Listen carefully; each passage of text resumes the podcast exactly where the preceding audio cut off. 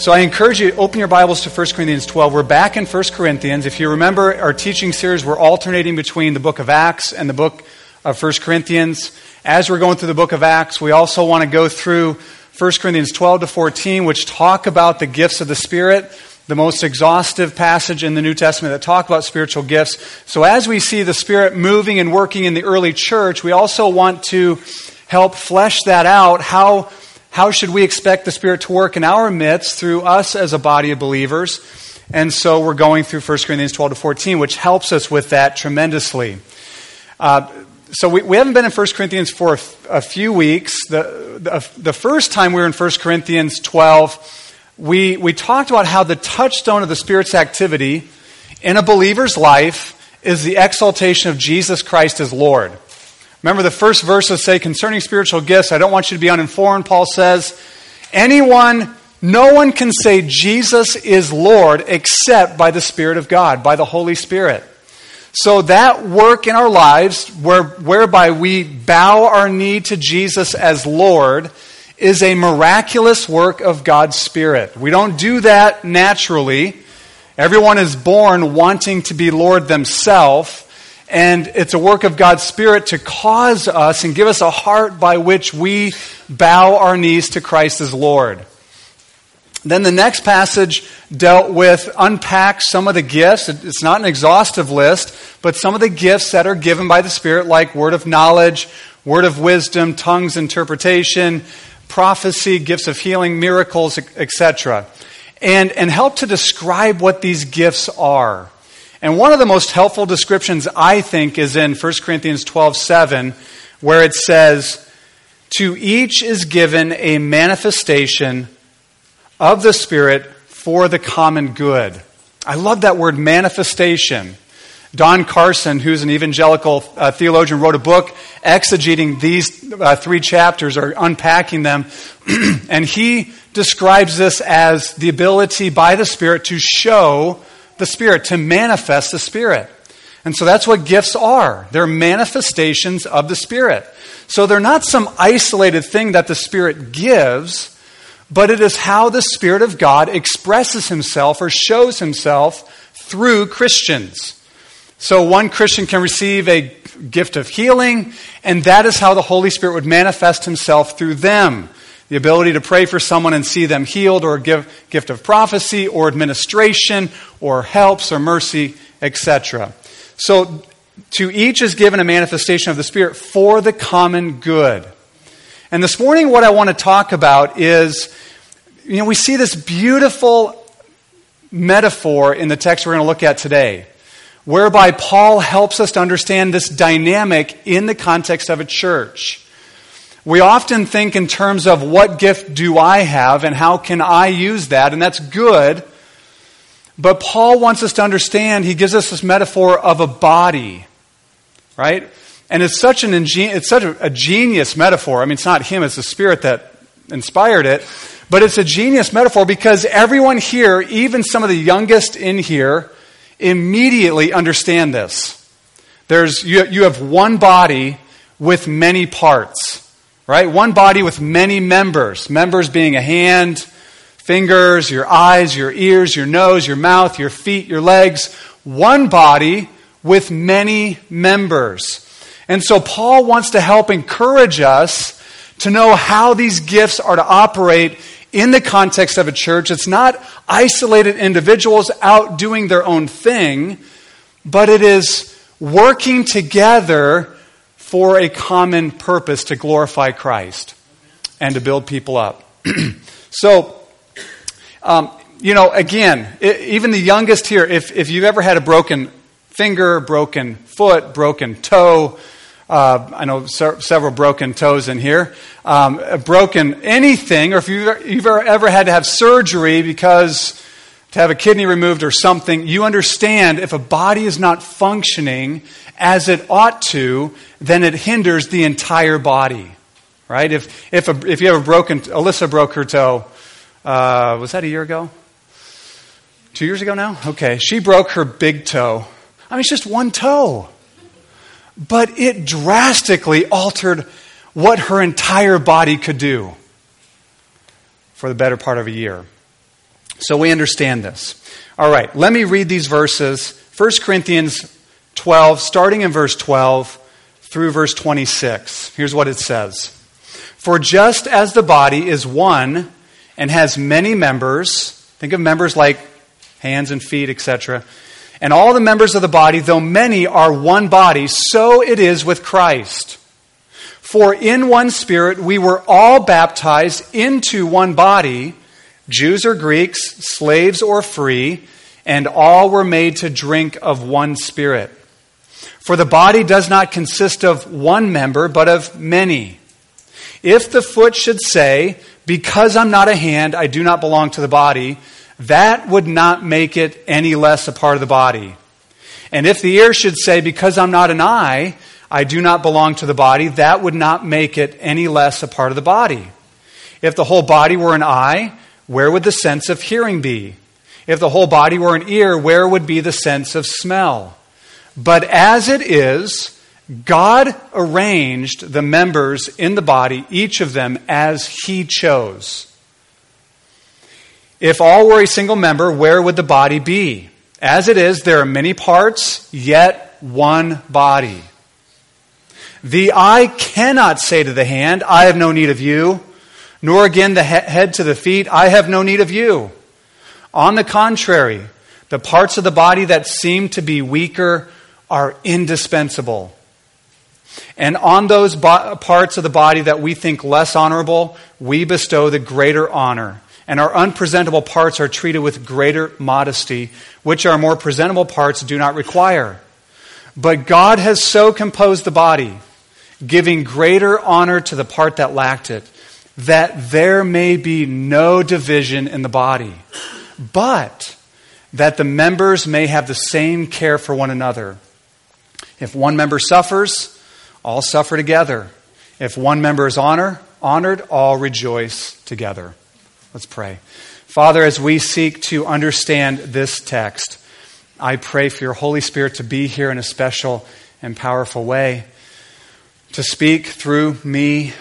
I uh, hope to speak accurately and represent your word well and rightly divided. I pray your spirit would speak through me this morning. I pray that your spirit would work in and among each person here so that we all understand we are part of one body, many members working together to exalt Christ and to build one another up. In Jesus' name. Amen. If you believe in Jesus Christ, you are gifted and empowered by the Holy Spirit to serve and contribute to the local church. The language of Paul can be applied and can be spoken of universally, right? There's one body of Christ in the entire world that, that, that constitutes every believer on every continent from all time, past, present, and future. But remember, Paul's speaking to a specific church, the church at Corinth, and so he expects them to apply this to their local context like we're supposed to. So, if you're part of this church, or if you're, part, you're visiting today, but you're part of another church, if you are a follower of Christ, you believe in Jesus, you've repented of your sins, you've placed your trust in Him and His finished work, you have been gifted by the Holy Spirit in order to contribute to the body of Christ where he's called you. Here's the big idea from our text. Okay, and this is what I want to spend most of the time unpacking this morning. There is one body with many members and diverse gifts, and this one body is to be united and mobilized to minister to one another. Let me say it again. There's one body with many gifts and di- excuse me, many members and diverse gifts that is to be united and mobilized to minister to one another. So think of yourself like this. You're, you're a member of the body, a hand or a foot or a finger or an eye or an ear, etc. And you are to function as part of the body in that way to build up the entire body. You're to use the giftings that God has given you to, and, and be mobilized in the church in order to build up the church, to build up the other people that you're part of the body with. Now, this, this idea, this, this main idea of the, of the text is stressed four times in this passage. There's almost exact same language in verses 12, 14, and 20. Look at verse 12 again. It says, For just as the body is one and has many members, and all the members of the body, though many, are one body, so it is with Christ. So he talks about a human body, right? There's one body with many members, and then he says, so it is with Jesus, so it is with Christ himself. And I think he wants to draw our attention to not only Jesus and his physical body, but Christ and his body, the church. Verse 14 says something very similar. It says, For the body does not consist of one member, but of many. And verse 20, as it is, there are many parts, yet one body. Many parts, one body. Right? Many, many members, but one single body that we're part of. Paul's point is clear. The church is to function in this way. Verses 25 and 26 says that it's, so, it's to function in this way so that there would be no divisions, so no divisions, no schisms. That's the Greek word, schisma. So, so there's no schisms, no divisions, and so that there would be a deep concern to promote the good of one another. We see that in verse 25. That there may be no divisions in the body, but that the members may have the same care or concern or promote the good of one another. So when we come to church or when we are when we come together, we're going to see this like in chapter 14, but we see very clearly right here that when we come together, each blood bought believer in Christ that has the Spirit has something to bring. Okay? Of course, I'd love to be able to sing really well and play the guitar. I just, I, that's not something I can do. I mean, I think I can sing well, but my kids say I can't. So, I, you know, I'd love to be able to do that. That's just not my part. Okay, so in the sphere of gifting that God has given us, we are to come with what we bring in order to build up the entire church. No division, rather ministering to one another. So this is totally clear, right? There's one body with many members and diverse gifts that's to be united and mobilized to minister to one another. So that's, that's what I want to see today. I, I hope when you leave today, you, you feel or experience this mobilizing for the purpose of ministry to the body through the power of the Spirit.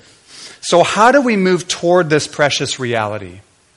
You know, we're, um, I think our natural bent is to be individuals, right? To focus on us as individuals. Well, especially in America.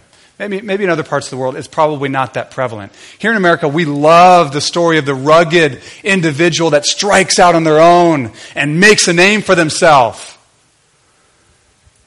And so we need to humble ourselves and see how God not that the individual doesn't matter, not that, I mean, the, the, the, members matter, but only insofar as they're working toward building up the one body. So, how do we move toward this precious reality? Well, what I want to spend some time doing is I want to look at two shared yet overlooked truths that we need to believe. When I say believe, I'm talking about like the verb believing. Not passively have, trusting that that's true in some, some distant way, but believe. Two overlooked, shared truths that we need to believe. And then I want to look at two dangerous and, pre- let me say, it's, it is dangerous, but two divisive and prevalent errors that we need to reject. So, true, two truths we need to believe, two errors we need to reject, okay? So, let's start with the two truths we need to believe. How do we move forward or move toward being one body with many members and diverse gifts mobilized to build up the body? How do we do that? Two truths we need to believe. The first is we share in the one and only Holy Spirit. We all do. I wonder if you see that in this passage. Verse 13 For in one Spirit. We were all baptized into one body. Jews or Greeks, slaves or free, and all were made to drink of one Spirit. Now, this seems to be the main reason given by Paul to support unity in this text. Right? Right after he says there's many members, one body, says for or because in one spirit we were all baptized into one body, Jews, Greeks, slaves free, and all were made to drink of one spirit. Why is there one body and many diverse members with various functions? Because in one spirit we were all baptized into one body. One spirit, all baptized into one body. This is the argument Paul makes.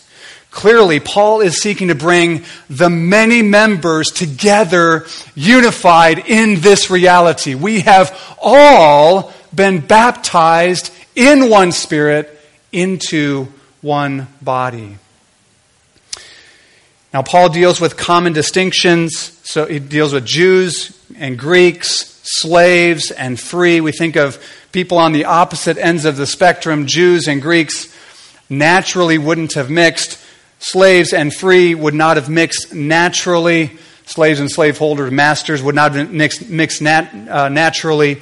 And I think we could go on to make other, to speak of other distinctions, whether Jews or Greeks, slaves or free, male or female, rich or poor, young or old, highly educated or uneducated.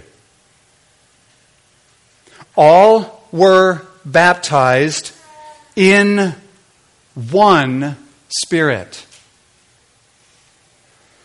The word baptize means to immerse or to submerge or to drench. And notice it is in the past tense. It's in the past tense. Paul says, You all were, past tense, baptized, past tense. You all were baptized into, in one spirit into one body. So let me ask you a question.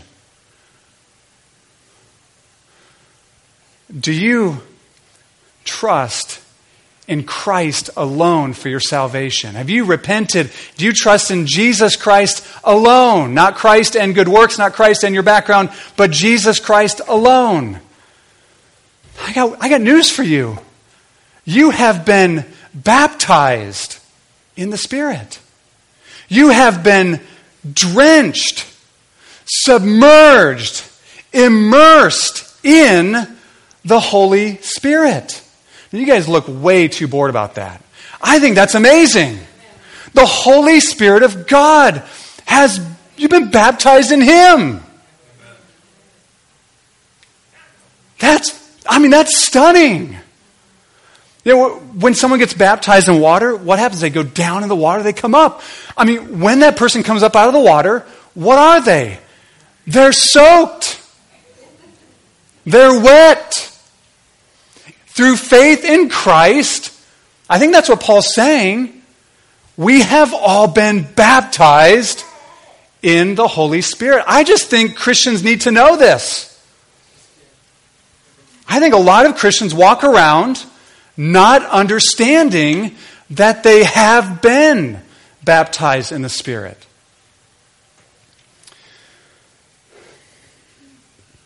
I realize this raises a few questions which maybe I've already answered. How does this happen? When does this happen? Who is this talking to? Who is Paul addressing? I think the answers to all these questions are found in where this baptism in the Spirit relocates us. It says, All were baptized in one Spirit, or for in one Spirit, all were baptized into what? One body. So we were relocated, right? We were baptized in one spirit and we were lo- relocated into one body, into the body of Christ. When does that happen? How does that happen? It happens through faith in Christ, doesn't it? It happens when we're converted. It happens when we voluntarily, joyfully bow the knee to Jesus as Lord and trust in Him as Savior. That's how this happens. When does it happen? Again, the very moment you believe. So, who is this talking to? Who is the all that Paul is talking to? Well, it's talking to these people. It's talking to Christians. Paul is addressing the church at Corinth. He's, he's speaking to an entire group. He's assuming that it's a Christian congregation, but of course there probably are non-Christians there. But this is, this is a promise. This is a truth for believers. Doesn't this unite us? That we share in this together? You and I were baptized in the same spirit and relocated into the same body. Amazing. Amazing.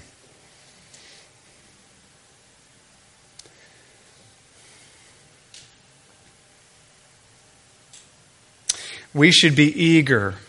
We should be zealous to hold on to this unifying work of God's Spirit. Here's what Paul says in Ephesians 4 he tells us to be eager to maintain the unity of the Spirit in the bond of peace. The unity of the Spirit in the bond of peace.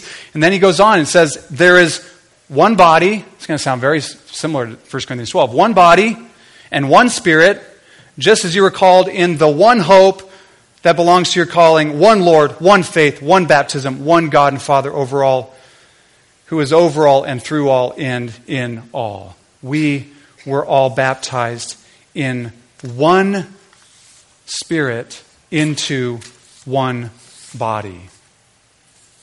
And we share that together. Any way to divide that up is to go, well, it's to be divisive. It is that there would be divisions in the body. And this, Paul says, that there may be no divisions in the body. We share in this together. The second truth, or second truth that we share in together is that we share in God's building plan. We share in God's building plan. God has a design and desire in the way that He shapes and forms the body. Look at what Paul says in verse 18. But as it is, God arranged the members in the body, each one of them, as He chose. God arranged, again, past tense, God arranged each member in the body as He chose, as He decided. First, notice it says that God is doing something according to His choice. It's not by our choice, it's by His choice, as He chose. I love the NASB how it says, as He desired. That God has desires for what the church looks like, and God has arranged the members in the body accordingly. The word arranged, the Greek word tithemi, means to put together in a certain way for one's purpose and use. God is not willy nilly kind of trying to cobble this together as He goes. And thank goodness you and I are not responsible to do that we would we'd blow it. God is c- composing, God is putting things together in a certain way for His own use. God, in His wisdom and according to His desire, has put us together. Isn't that amazing? You are not part of this body by accident. And not even mainly because of your choice. I find that deeply comforting and encouraging. That there is there's a God in heaven above who's orchestrating his plan and purpose in and through us. You're not here by accident, not by your own choice, primarily, even.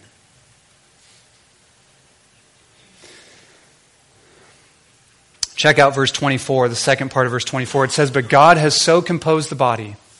The word compo- compose again speaks of divine design. It means to mix together in order to unite. God mixes together different kinds of people with different gifts in order to unite them to make something beautiful. You know, God unites people that, I mean, God brings people together who would have nothing to do with each other in the natural. Now, I know you're thinking about someone in this, in this room right now, and maybe me, all right? And I'm just, I'm just glad God is composing things, right? He brings together. See, naturally, we just kind of gather with people that are like us, and we're going to see in just a few minutes.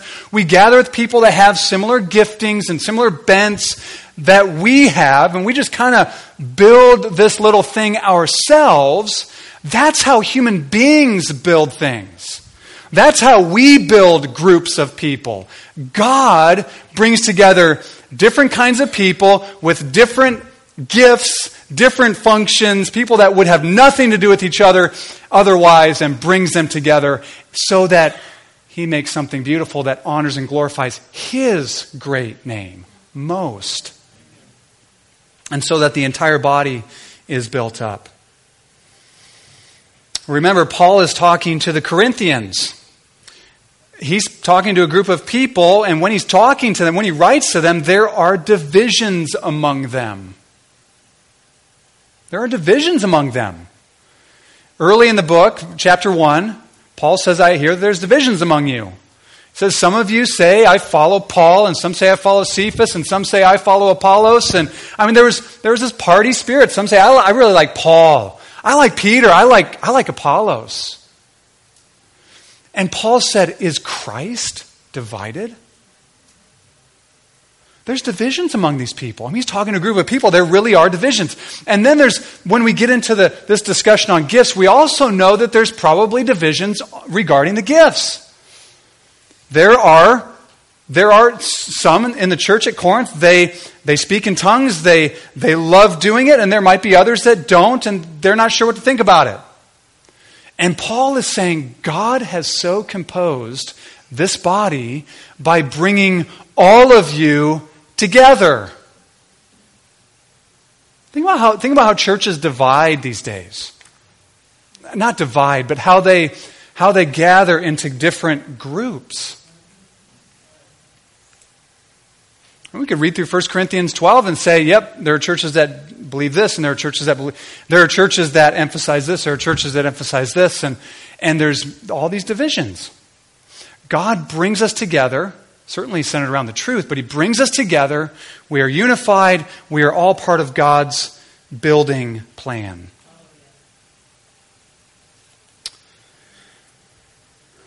God has mixed us together in order to unite us. Now, do you see what this does if we believe this? Rather than making us passive, rather than making us passive, well, if God is, He's composing, He's going to do what He wants to do, rather than making us passive, it actually gives us the encouragement we need to be effective right where God has placed us. Understanding He's, he's composed us together, he, is, he has arranged the body as He chose. So I'm here. I want, to, I want to be effective for God's glory and for the good of the body right here, right where He has me. So we share in the Spirit and we share in God's sovereign design of the body as He desires. This unites us. One body, one Spirit, baptized in one, in one Spirit into one body. This unites us. Now, if we believe these things, if we really believe these things, we need to hear two errors to reject as well. There's two errors in this passage and they're divisive. One of them is more obviously divisive, but both of them are divisive. And I think they're prevalent. I think they're, I think they're common errors. Two divisive and prevalent errors to reject. And these errors, what they do is they, they have a tendency to pull us apart, to pull, to pull apart. The first error is this. The first error we need to reject is this it's the error that says, I don't belong.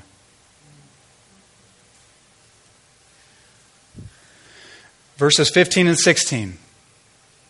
If the foot should say, Because I'm not a hand, I do not belong to the body, that would not make it any less a part of the body.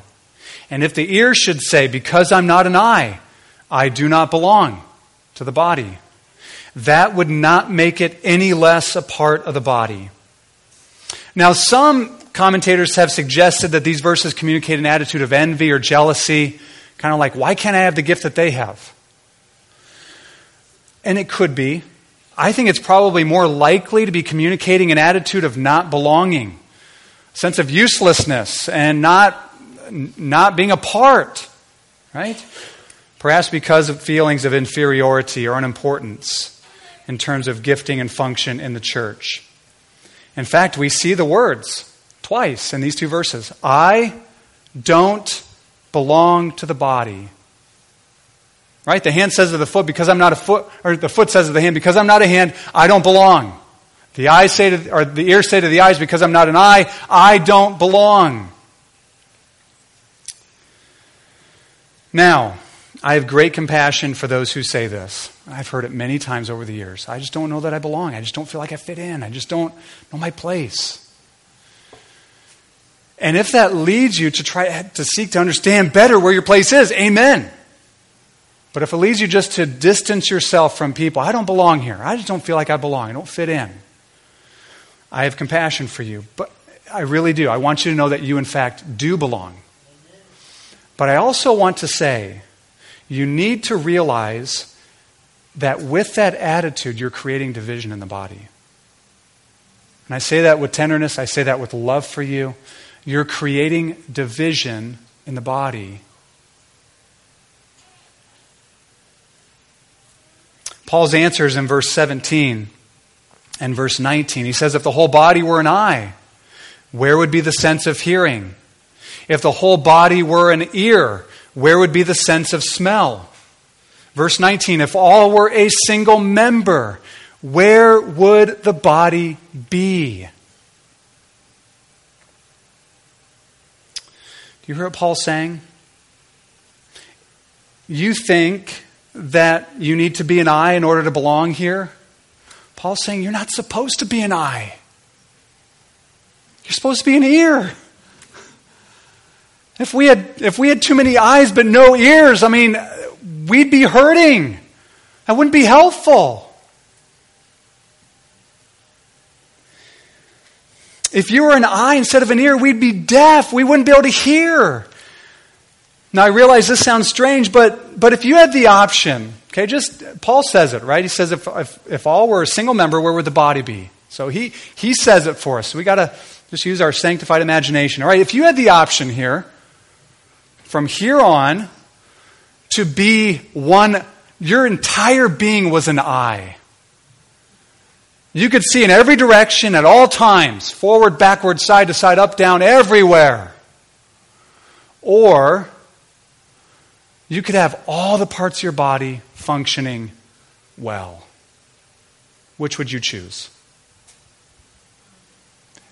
I don't know any person in their right mind. I'd be the eye. That'd be awesome. Roll around, you know. I mean, I don't know how that would work, but no. Even the thought of it. I mean, to be just, and it's grotesque. It's grotesque. But we need, no, we need the ability, the ability to hear and to get from one place to the next. And we need our hands to do work. I think Paul even puts these in the order to signify that, that there might be a way of looking at our eyes as superior to our ears and our hands as superior to our feet. Right? If a foot could talk, they might say, I'm, you know what? I can't do what a hand does. A hand is so useful. You eat with a hand, you make stuff with your hand. But think about how useful a foot is. An ear might say, you know what? The eyes get to be in the front of the head, you know. I mean, they see everything. That's like the way that we, the, the ability to see just seems more important than the ability to hear. But think about how important your ears are. And Paul is saying, don't say you don't belong. You're not supposed to be an eye if you're an ear. And you're not supposed to be a hand if you're a foot.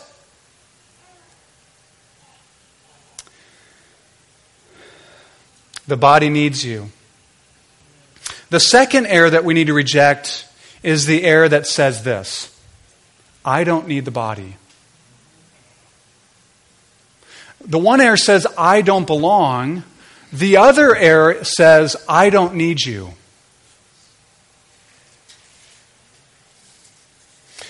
Verse 21 The eye cannot say to the hand, I have no need of you, nor again the head to the feet, I have no need of you.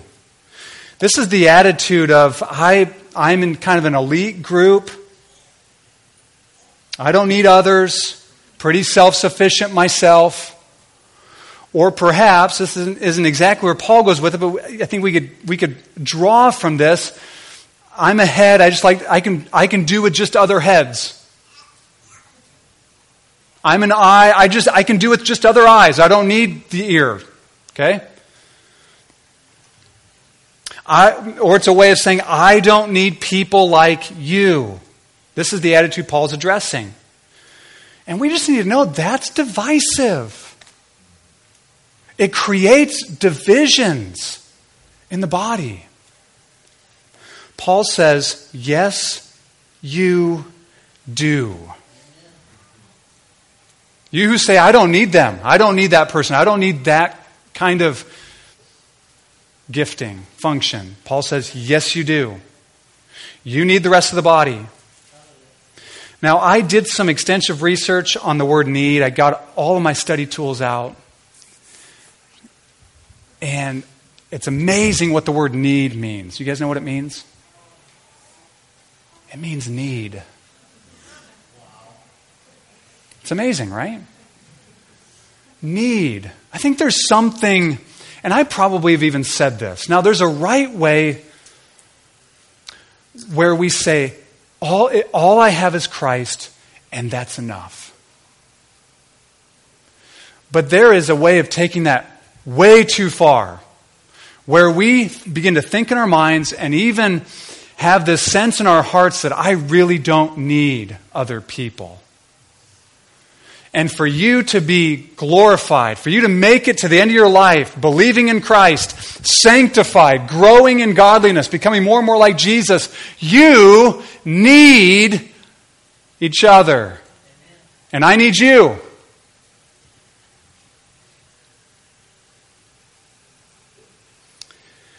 Are you under the illusion you don't need the body, that you don't need the church? Well, Paul is talking to you then. Look at how Paul answers in verses 22 to 25. He says, On the contrary, the parts of the body that seem to be weaker are indispensable. Can't do without them. And on those parts of the body that we think less honorable, we actually bestow the greater honor. And our unpresentable parts are treated with greater modesty, which our more presentable parts do not require. But God has so composed the body, giving greater honor to the part that lacked it, that there may be no division in the body. Paul, as he so often does, turns our expectations on their head, doesn't he? To the spiritually proud, and I don't, I don't know about you, I needed to hear this this week. This is talking to me.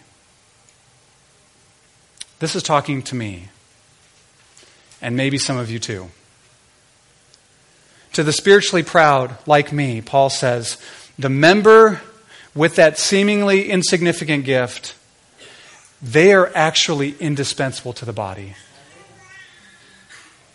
Can't do without them. You cannot move on without them. The body actually shuts down and dies without them. How often do you think about your kidneys? Think a kidney's like uh, the size of a fist or so, maybe, or a big, you know, a larger fist, maybe not a kid's fist, but four inches or so. It's like this size. Not very big. If I set it out on, on a table before you, you know, one that got removed from someone in surgery, and you'd be totally grossed out. I know. You'd probably lose your appetite for lunch. Um, and it's kind of fragile. I mean, you know, if, if I sit on the table, you wouldn't want to just set a kidney out and leave it there if it needs to be used for someone else. Like, transplant or something. Because it could fall on the ground and get kicked around or punctured or, you know, whatever, stepped on. But do you think your kidney's pretty indispensable? Yeah, you probably haven't thought about it this last week. Maybe, maybe the last six months, unless you're in school or you're helping your kids with some school or something, anatomy class. But your kidney's pretty darn indispensable. I mean, if you don't have a kidney, you don't live. And, and actually, it's interesting because if you get a tiny little rock, like the size of a grain of sand, in your kidney somewhere, I think it's probably actually one of the tubes that connects to the kidney, called a kidney stone. It will take the largest, toughest dude to his knees. His body shuts down. He's done. It's indispensable. Your kidney needs to function, kidneys, at least one, preferably two, need to function well. And just like that, you need the body of Christ. Perhaps especially that weaker brother or sister. I was reminded this last week of, of, of a dear sister who, um, you know, it, it was a rebuke from the Lord, all right? I'm just going to be honest. Who shared something, and oftentimes when she speaks, I'm probably just not, my ears are not open.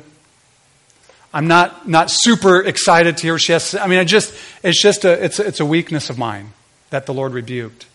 But I was reminded of how this, this girl got up and shared something one time at a study or something like that. And, and God used it in such a profound way. I mean, someone that I needed to hear that. I needed to hear that. I need the body. I need the body. I need you. And I've had to repent this week multiple times for the times when I have in my heart, I've never said out loud, right? Because I'm, I'm too humble. Oh, no, I'm not too humble. Okay. Uh, to say this out loud, I don't need them. But it's, the thoughts enter my mind, and the attitude's been in my heart. We need the body. We need the body. Christ suffered and died so that there would be no divisions among us so that we would understand the massive things that we share in Christ. We share in one baptism into one body, one baptism in one spirit into one body. And so that we would know we belong to the body and we need the body. He died to unite different people with various gifts as one body, loving and serving one another. Now, there's one phrase that I purposely overlooked. And I thought it'd be just a fitting place to land this morning. There, there is one more thing we share, but it's actually like this present reality that we share. It's not something in the past, it's something that we share, um, but it's something that we are to actively pursue, I believe. And it's this it's the second part of verse 13. It says, the first part says, In one spirit we were all baptized into one body Jew, Greek, slave free, and then this. And all were made to drink of one spirit. Present tense. All were made to drink now for the rest of our lives. To be nourished, to be revived, to be renewed, to be refreshed. All were made to drink of one spirit. Whereas our baptism in the Spirit was in the past, our drinking of the Spirit is a present tense reality. This is where we, we receive present empowerment and the grace to turn outside of ourselves to care for the body, to care for one another, to love and serve and minister to one another. Now, when do you feel like taking a drink? this is not a tr- trick question. When you're thirsty right? When you're thirsty. well, how many people are thirsty this morning? You know, the Bible gives so many promises to those who are thirsty. I mean, really, just think of it this way how many see their need? To be thirsty is to be in need. You go thirsty long enough, you die, right? You shrivel up, you're dead. How many see their need? If you see your need today of grace, of God's strength, of God's power, of God's encouragement, of His empowerment so that you can serve and love and bless and minister to one another, then I have good news for you. You were baptized, if you believe in Christ, in one spirit, into one body, and you were made. Think of it, you were made to drink of one spirit. You were not made. We sang the song earlier, it's not a little different thought, right? But how precious is the flow that makes us white as snow. No other fount I know. You were made to drink on this world. You were not made to be drunk on riches and this world. You weren't made for that. In Christ, you were made to drink and drink and drink and drink and be satisfied in one spirit. So, how do we drink of the Spirit? Well, I think, and I don't have time to unpack this, and, and, and I, I wouldn't want to anyways. I just want to trust the Spirit to, to drive this home to us. I think the answer is the, in the words of Jesus in John 7, verse 37. Jesus said, If anyone is thirsty, so if you are, he's talking to you. If anyone is thirsty, let him come to me and drink. And whoever believes in me, the believing is believing and keep believing. So I'm believing, I'm living a life of belief. Not, yeah, I did that one time. No, no, no. Believing. Whoever believes, actively believes, whoever believes in me, as the scripture has said, out of his heart will flow rivers of living water. Now, Jesus spoke this about the Holy Spirit before the Holy Spirit was poured out, before he was glorified and the Holy Spirit was poured out. And so I think this is a promise for us. If anyone is thirsty, let him come to me and drink. And how do we drink? Jesus tells us whoever believes in me. Whoever believes, a believing believer, someone who lives a life of belief. I'm, I'm believing in Christ. I'm, I'm fixing my eyes on Him. Reed mentioned that earlier, right? The author and the perfecter of our faith. Always. My eyes must always be on Him if I'm going to have endurance to run this race. And our eyes must always be on Him if we want these rivers of living water to flow out of us. What does that mean? Well, it may not only mean this, but I think at least somewhat it means that it would flow out of us and hit other people and touch them. So, are you thirsty? Jesus has rivers of satisfying living waters for you. It comes through believing and continuing to believe in the once for all finished work of Christ. Believing in that. And tomorrow, believing in that. Later, believing that later today, I'm trusting in Him. I am made right with God. He's poured out His Spirit, right? He's given me a Spirit. He's, I've been baptized through faith in Christ in one Spirit into one body. Believing and continuing to believe. That's how we drink. That's how we drink. The person who is full of the Spirit is someone who is full of faith, full of confidence in Christ. That's what it means to be full of the Spirit, I believe. Or at least that's one way, one way to describe it. So, let's believe.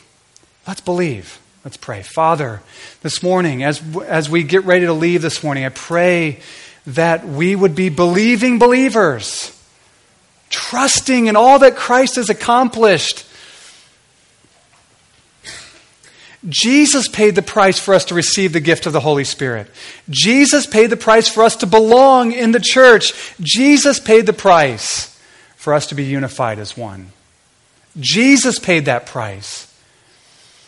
This morning, I pray, Father, every thirsty soul would come to Christ and drink deeply and leave full and satisfied and ready to turn outside themselves and love and minister to one another for your great honor and glory. In Jesus' name.